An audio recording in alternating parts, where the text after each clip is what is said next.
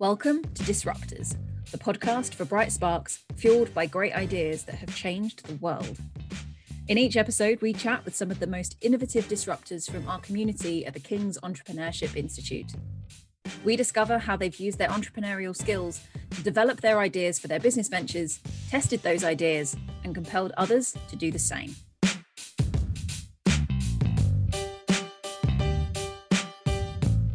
Hi, everyone, and welcome back to Disruptors. My name is Rachel Stocky. I am Head of Entrepreneurial Skills at the King's Entrepreneurship Institute.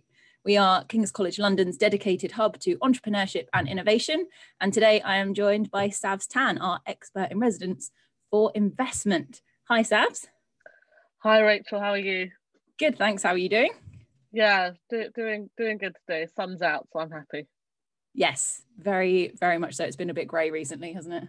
Yeah, so, would you like to tell our lovely listeners a little bit about you and your um, journey into investment?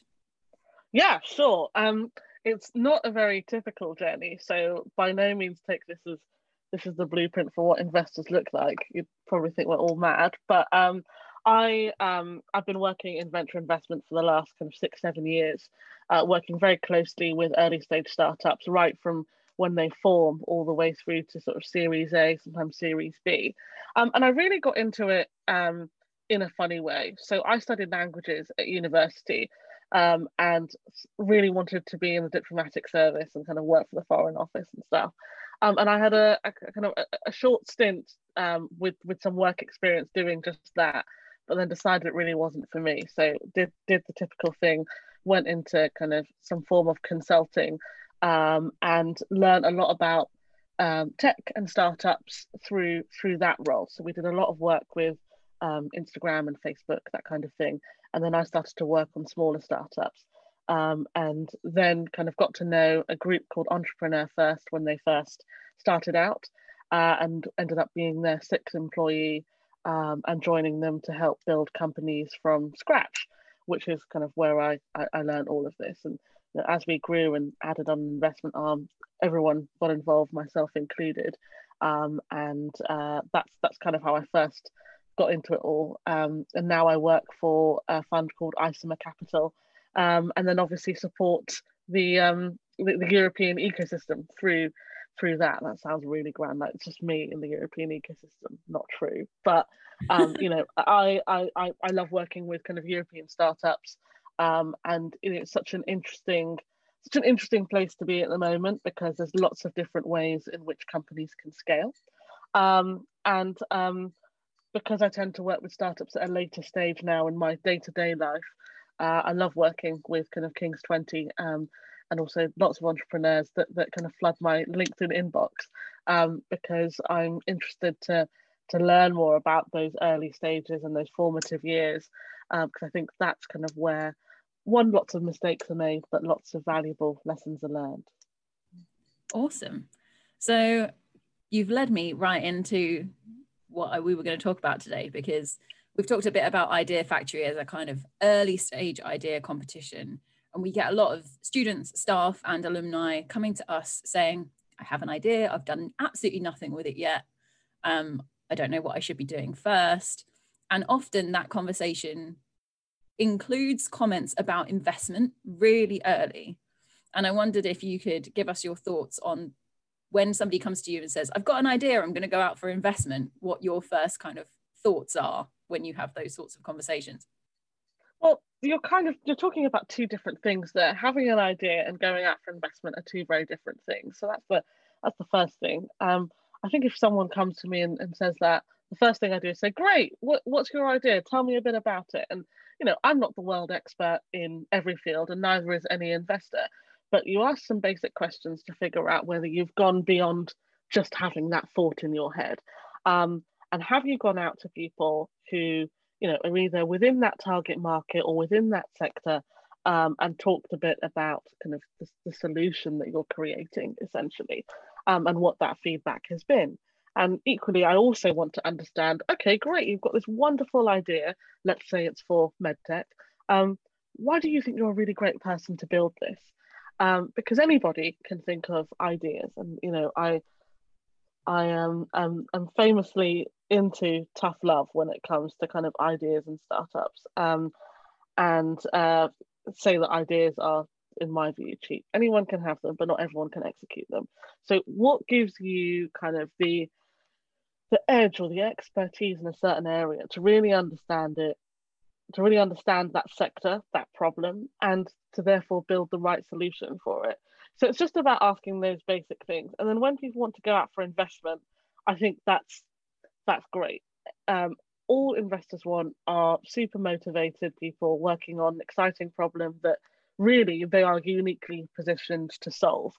Um, but the thing with investment is I don't think people realize one, you know, investors are looking either for certain metrics or for a certain uh, background and expertise that's relevant to, to a problem you're solving. And the second thing is that, you know, investment comes with strings attached. I think people often see investment as the goal. And what I say is that it's one step on a very long journey towards building a great company.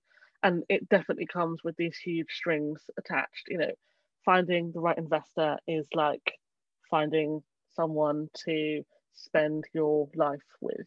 Um, it's difficult, it's painful, and there'll be a ton of awful things you experience along the way.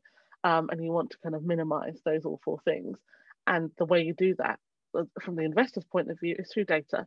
So we try and understand as much as we can about you, about the idea that you're working on, and beyond that idea, how it sits within a sector to see whether it's something we'd be really excited by.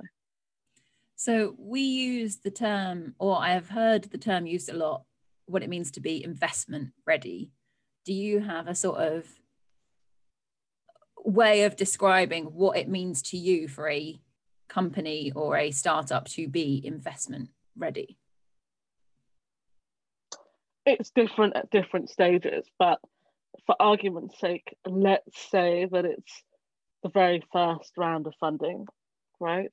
Mm-hmm. Um, it would be, I think, at a point where you know your customers or your potential customers at least really well. And I don't mean kind of by name. What I mean is you know kind of their habits, you know kind of what what it is that they find painful about you know what currently exists out there and what they would really like from you um, and you also have kind of perhaps um, you've tested out something in some way. So you know, in the past, um, um, that you know, there's almost kind of two different types of products. There's more kind of your B2B SaaS products, and then there's things which are more B2C. So when I say B2B, I mean that you know a solution for a business, and B2C kind of a solution for a consumer like like you or I. Um, a company that I worked with in the past um, helps uh, preschool children learn um, English as a second language, um, they did a really amazing thing where um, they they had kind of like a, a test version of what it was they wanted to create, and essentially it was like a PowerPoint, right? But they wanted to see people's reactions or children's reactions to it, and and get an idea for you know if they were to build this out into uh, an app or a program, what it would look like. And they had some really good um, early data on you know what the simplest version of their final product did and could look like for people so if you've got things like that that's great if you've got customer interest that's wonderful um, as well so I, I would say kind of those two things are sort of leading indicators uh, really of someone being investment ready um, i think taking on investment and needing money are two very different things and you know, you know this from me uh, we often talk about we often talk about kind of what that nuance is. Um, and working capital is slightly different from taking on investment where you're actually trying to like taking in that that that money from an investor would mean hyper growth in some way so it would mean you could hire two extra people to like triple your sales it could mean that you can invest more in your product so that you can get it to the stage that you know your customers want it to get to uh, because you've already got some proof points for it. So it's to kind of enable you to not just take a step up, but kind of take a couple of steps up quite quickly. So for those people that are at their really, really early stages, what are the things that they can start doing from day one that will make the either the decision to take on investment, whether they want to or not, or the road to investment a little bit smoother? So I, I would rephrase that question and think about okay, well, what can they do to test out whether they should start a startup or not? Because yeah. to be honest, if if don't don't make the goal investment is what I always say. Like I am a secondary actor to everything that you do. You're the stars of the show and your your customers are the audience, right? So um I would say if you have an idea, the best thing you can do is go out there and start to test it out. And what I mean by that is go and talk to people you think are your customers. Um, and there's a fantastic book that um, I read, and um, you know, on the recommendation of, of some founders actually, and now recommend to most other founders called the Mum Test. Um, and it's, it's one of our most recommended resources. It is so good because it it is simple, it's not patronizing, and it tells you about the psychology of asking questions. So for anybody that is at all kind of like skeptical, it really breaks things down for like if you say to somebody that you know really well, this is my idea, nobody will turn around to you and say, like crap. Well, and and you have to kind of evaluate both kind of the person who who you're questioning. So would they would they be the kind of person who'd, you'd want to use this product anyway or service anyway? Um, and second of all, um, you know, are they saying something out of love, out of friendship, out of whatever? Um, you know, it's a it's a really good resource to kind of understand one whether your idea is any good, but also more than is the idea any good. Um, you know, in what are the things that people want to solve a particular problem and is your idea kind of hitting any of those? And if it isn't you can kind of reformulate what you're doing. So i would say first step customer development go and kind of talk to people. Second thing would be well what is the the minimum thing that i need to now now that i've spoken to people test out this on on on some users um, and think about kind of your minimum viable product. And that could be as simple as, you know, um, a PowerPoint, as I mentioned earlier. It doesn't have to be a full blown prototype. You don't have to pay a development team to sort of develop it. There are so many no and low code platforms out there that you could also try and use. So I would say the next step is then to get the people that you ask questions to to use something and just carry on getting that feedback and, and getting people close to what you're doing and bought into to your to your vision you mentioned before about finding the right people to solve the right problems. Mm-hmm. And there are a lot of statistics and data out there that show the team is often the thing that will break a startup or the mm-hmm. reason that they won't succeed. In your experience, what is it that you look for in a team that makes you think, yes, you are the right people? Lots of things that are obvious and lots of things that are non-obvious. And this is, I think, the COVID 19 pandemic has made something slightly difficult to test. So, you know, before um, you make an investment, you spend a lot of time with that team and seeing the dynamic between them. And often you can't see that in a Zoom call.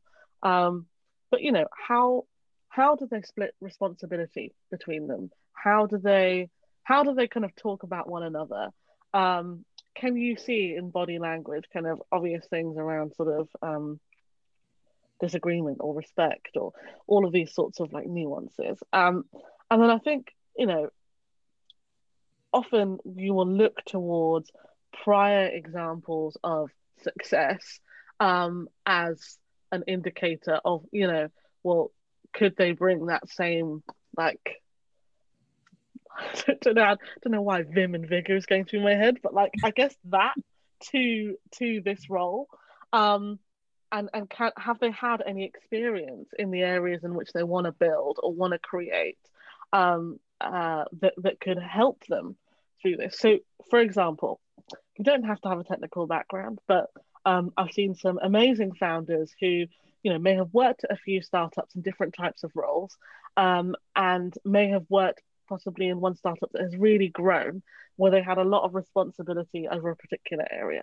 So one a founder that i know you know um, had always wanted to start something worked at deliveroo and um, helped to kind of scale 40 locations joined as the first employee of another startup um, and, and, and took that through to quite a reasonable stage um, and then decided to build something of their own, but in a different sector. But what I could see is this is somebody who, one, can work on the consumer side of things, two, has done things operationally to help scale a business before, um, and three, you know, all the references from the startup's been like, yeah, you know, just takes ownership, all these sorts of things to show, okay, they've got like leadership quality. So those are some previous indicators before, but then there are non-obvious ones too. So I'm, I'm going to stop rambling in a minute. But one thing that um, we found at, at EF just you know once and it was quite funny was that a lot of people that had done quite well in the program had um, you know uh,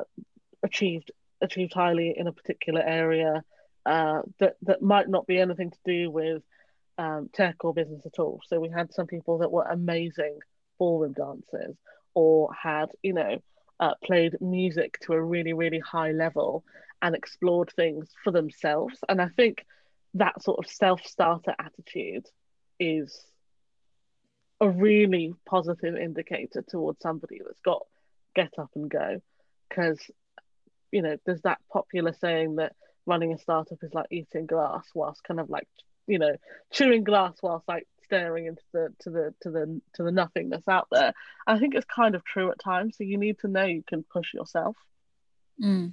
that's really interesting because i think we talk a lot about um, on developing entrepreneurial skills that you can kind of mm. extract from the world of entrepreneurship and then apply to any context. And I think often uh, entrepreneurs can be put on a bit of a pedestal as if like you're born with this super flair. Um, Absolutely. And, and actually, we find that that's not necessarily true and you can develop your kind of eye for entrepreneurship. You can build your skills over time. You can get that through experience.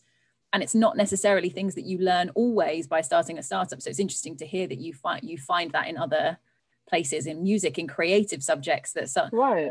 um, aren't always you know the hard fast numbers build things do this do that.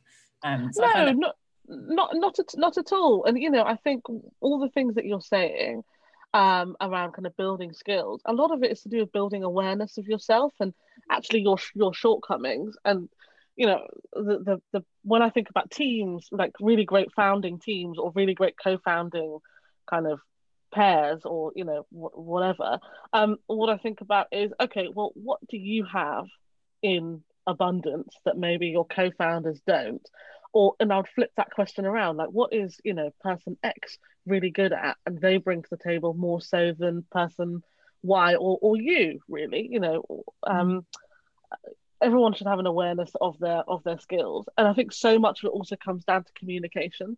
Um, you have to have so many tough conversations as an entrepreneur or as even a member of a founding team you know a really really early team there'll be things that happen that you think that is not acceptable or this is not how things should be communicated and what what is going on here but you can't afford to let things just stew you have to be able to discuss it. And so a lot of what I spent my time on and, and continually do that with founders is to be like, this is how you can have tough conversations with one another and also with yourself because you have to always question whether you are you are where you're meant to be at the same time.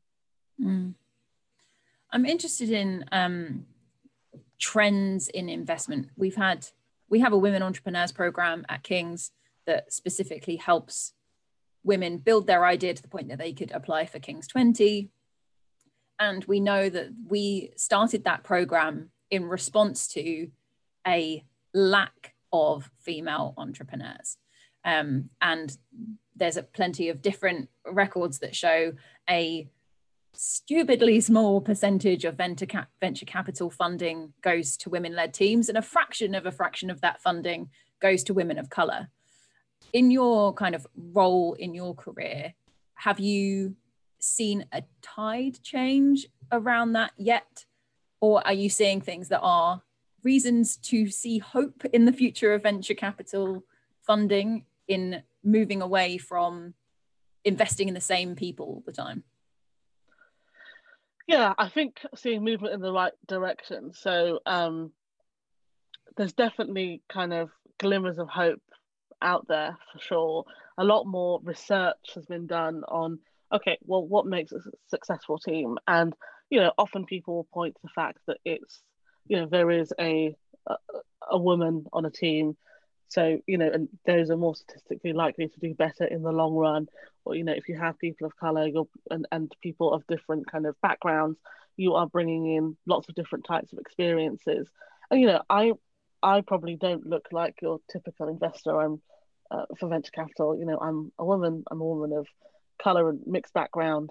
Um, and one of the reasons why I'm so keen to do the job that I do is because often if you can't see people who look like you, you don't feel it's for you. And my, I guess, kind of underlying mission, I didn't think we'd get kind of super deep, but here we go, is is that, you know, I want entrepreneurship to to feel like it can be for everybody. Um, and I think having different types of faces and different backgrounds, so, you know, whether that's an ethnic background, whether it is kind of class related. I know that's very British to think about. Um, uh, whether you're from a different part of the country, you should always feel that, you know, this is somewhere that you can excel or at least explore. Um, so I think there are, and you know, we've seen, I think, in the last sort of, I, I meet a lot of funds a week on a weekly basis, and the focus of funds has changed as well. So, you know, I think people are being much more avert about the fact that they are looking at underrepresented founders and underrepresented teams, so like historically underrepresented, and hopefully that will change. But it's it's good for that to be recognized. And you know what I like to dig into when I meet those funds is, wow, that's that's fantastic that you've got this mission. So how how are you how are you solving this? Where are you looking for companies? Um, you know, a lot of VCs, at least in the UK, tend to be London centric. How can you kind of go beyond that? How are you building networks in other areas of the UK and other areas of Europe? To kind of tackle this problem. And um, you know, you've stuck this kind of flag in the in the ground to say that you're doing you're doing this. Um, uh, tell me about your impact so far. So I think it's one of those things which is kind of starting, and I just don't want it to become buzzwordy. So it's always good to to challenge it and ask questions. And you know, what I would say to to founders, female founders, to anybody who is underrepresented or unsure whether this is for them. Um, when you're seeking investment, definitely you know ask questions of your investors too, um, to to make sure that they're doing what they what they say they're they're going to do, um, so that you know that it's a, a, genuine thing rather than a marketing ploy. And that sounds really cynical, but um, I think it's just part of basic what we call due diligence, where you're you're finding things out. I think that's so true. I think I have a lot of conversations with early stage founders that are going into their investment journey and they talk as if they don't have any power in the situation like they're just um, the investors hold all of the power and that they just are going to need to accept whatever terms and conditions kind of come their way or they're going to have to say yes to the first people that offer them a chance or that they don't have the negotiating power in that conversation. And I think I don't think that's necessarily true. If you've got a cracking idea, the investors will want to get involved and that they should have to compete for, for your equity. That's your power. But what would you say to those those people that are feeling not confident going into negotiations? So I described earlier, you know, getting getting to know investors or you know actually taking on investment as a as a marriage and the the best ones are ones where you have some kind of um, you have like an equal footing. And you always have you always have a choice i think in these situations who you take money from and you know how you take that money you know and and whilst you might not have 14 million kind of behind you and an investor might and be able to kind of wield that power. You're the one running the business, and actually, day to day, they will want to know that you know you've got this, you know your worth, and um, you know you're you're able to kind of have a deal that suits you and your team for the future. And there's no one's trying to cheat you out of anything. You know, I think it's important to say. Okay, so maybe most investors are not trying to cheat you out of anything at all. It's not a trick. Um, uh, and you want to find a deal that suits both people and that you're that you're really really happy to carry on working in that way. Um, and there's ways to test out that relationship as well. You know you can get an offer of investment very early and feel like oh i should take it because i'll never get this chance again. But i think the thing with negotiation is that the only pressure you put is the pressure on yourself usually to kind of get something done because you're worried it will slip away. Well I think the thing is the power that entrepreneurs have is that the the more you work on your startup, the better it kind of gets. So, you know, use that starting point of meeting someone and really getting to know them to actually get to know them, understand how they work, what they're like as people, and do your research. You know, so I love it when I have a meeting and someone's like, oh, I've done a bit of research on you, like X, Y, and Z. And I'm like, okay, there's probably too much information on me you know out there on the internet. So going to do something do something about that. But second of all actually it shows you want to be in this meeting with me because you can see something that i can offer you. You know they are investors offer money in in return hopefully for getting a great return on their investment. But you know if you can see that a particular investment firm or even a partner or an associate there has got some experience that you don't have but you guys really need you know i think that's really really valuable and you should push for people that have expertise and money particularly in the early days where you kind of need to grow your network um, and sort of grow sort of your mind and the way that you think in the best way possible and surround yourself with people who can help you with that. So if I look at you know any personal investments that I've ever made, you know, normally obviously it's through through a fund. Um, I've known some of those entrepreneurs for like many years before I will part with any money because there's this feeling of trust. We've worked together. They know what I'm like. They know kind of what I can offer and they want some of that. And equally, I can see what they do and I want to be a part of it. So definitely test out that the relationship by doing things in practice. The other thing is ask them about their other investments. You know, um, can you talk to people that um, they've invested in, um, and you know where it's worked out, and also where it hasn't worked out. I think it's really important to find out what the best case and potentially what the worst case is like, um, to get a, a full context on on this person or these people that you're entering into effectively um, a 10 year plus contract with um, and i think it's important to highlight that that um, yes it's money for a particular investment round but the, the life cycle of a fund is usually kind of 10 years 7 to 10 years. And they will they will kind of be in your lives until you know your company exits or you know you know whether it's a positive exit or or, or you know it, it doesn't work out. So mm. um you've got to know you can support each other in good times and bad what role do you think or what good does it do when you have companies that come to you that have come from universities? So where obviously king's college's entrepreneurship institute what does that make a difference when companies come to you seeking investment? Does that kind of add credibility? What does it do when you're having that initial conversation?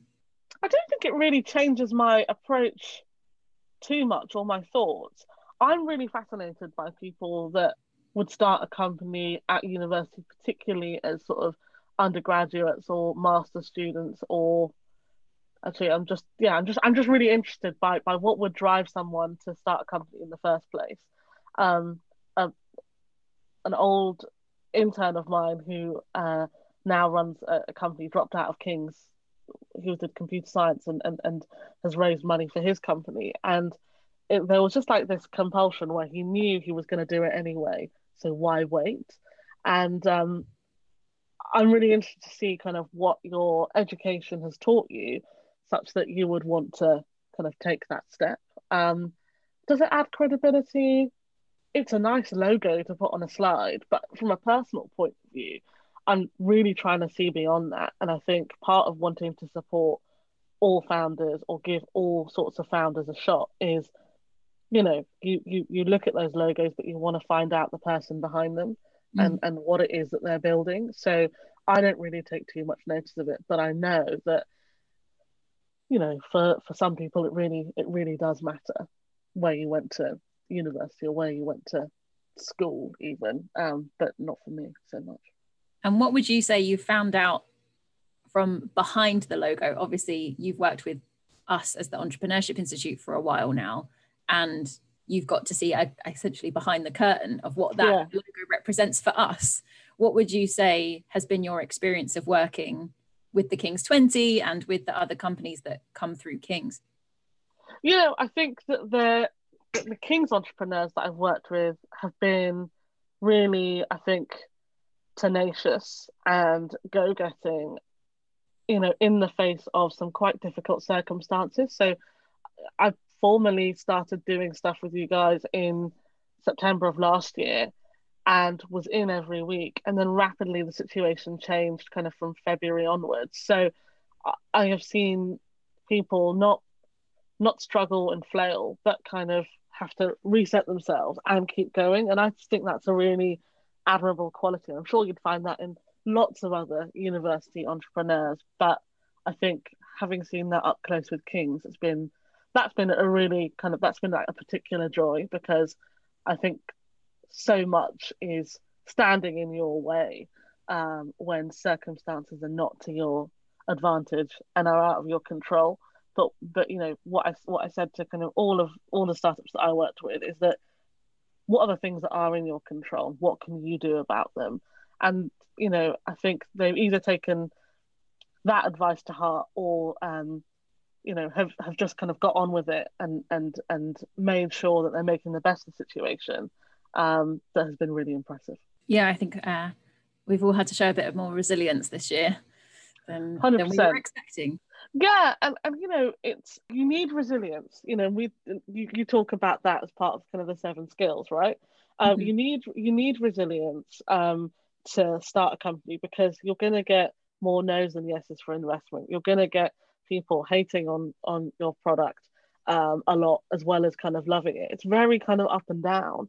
And, you know, there's been this extra layer of mental resilience that you need to work alone and not have people responding to you and not be able to meet people and get in front of them and like doorstep them and you know chase those customers down it's difficult and i think that they have shown to me this year that it is possible and it's possible to pivot and it's possible and i really admire that i think that's a very good point to wrap up on I think a lot of people have uh, exactly as you said shown a huge resilience, and I think more than more than ever this year we've seen that even when the going gets tough, there's opportunities to be had, and I think that's still true in investment as well.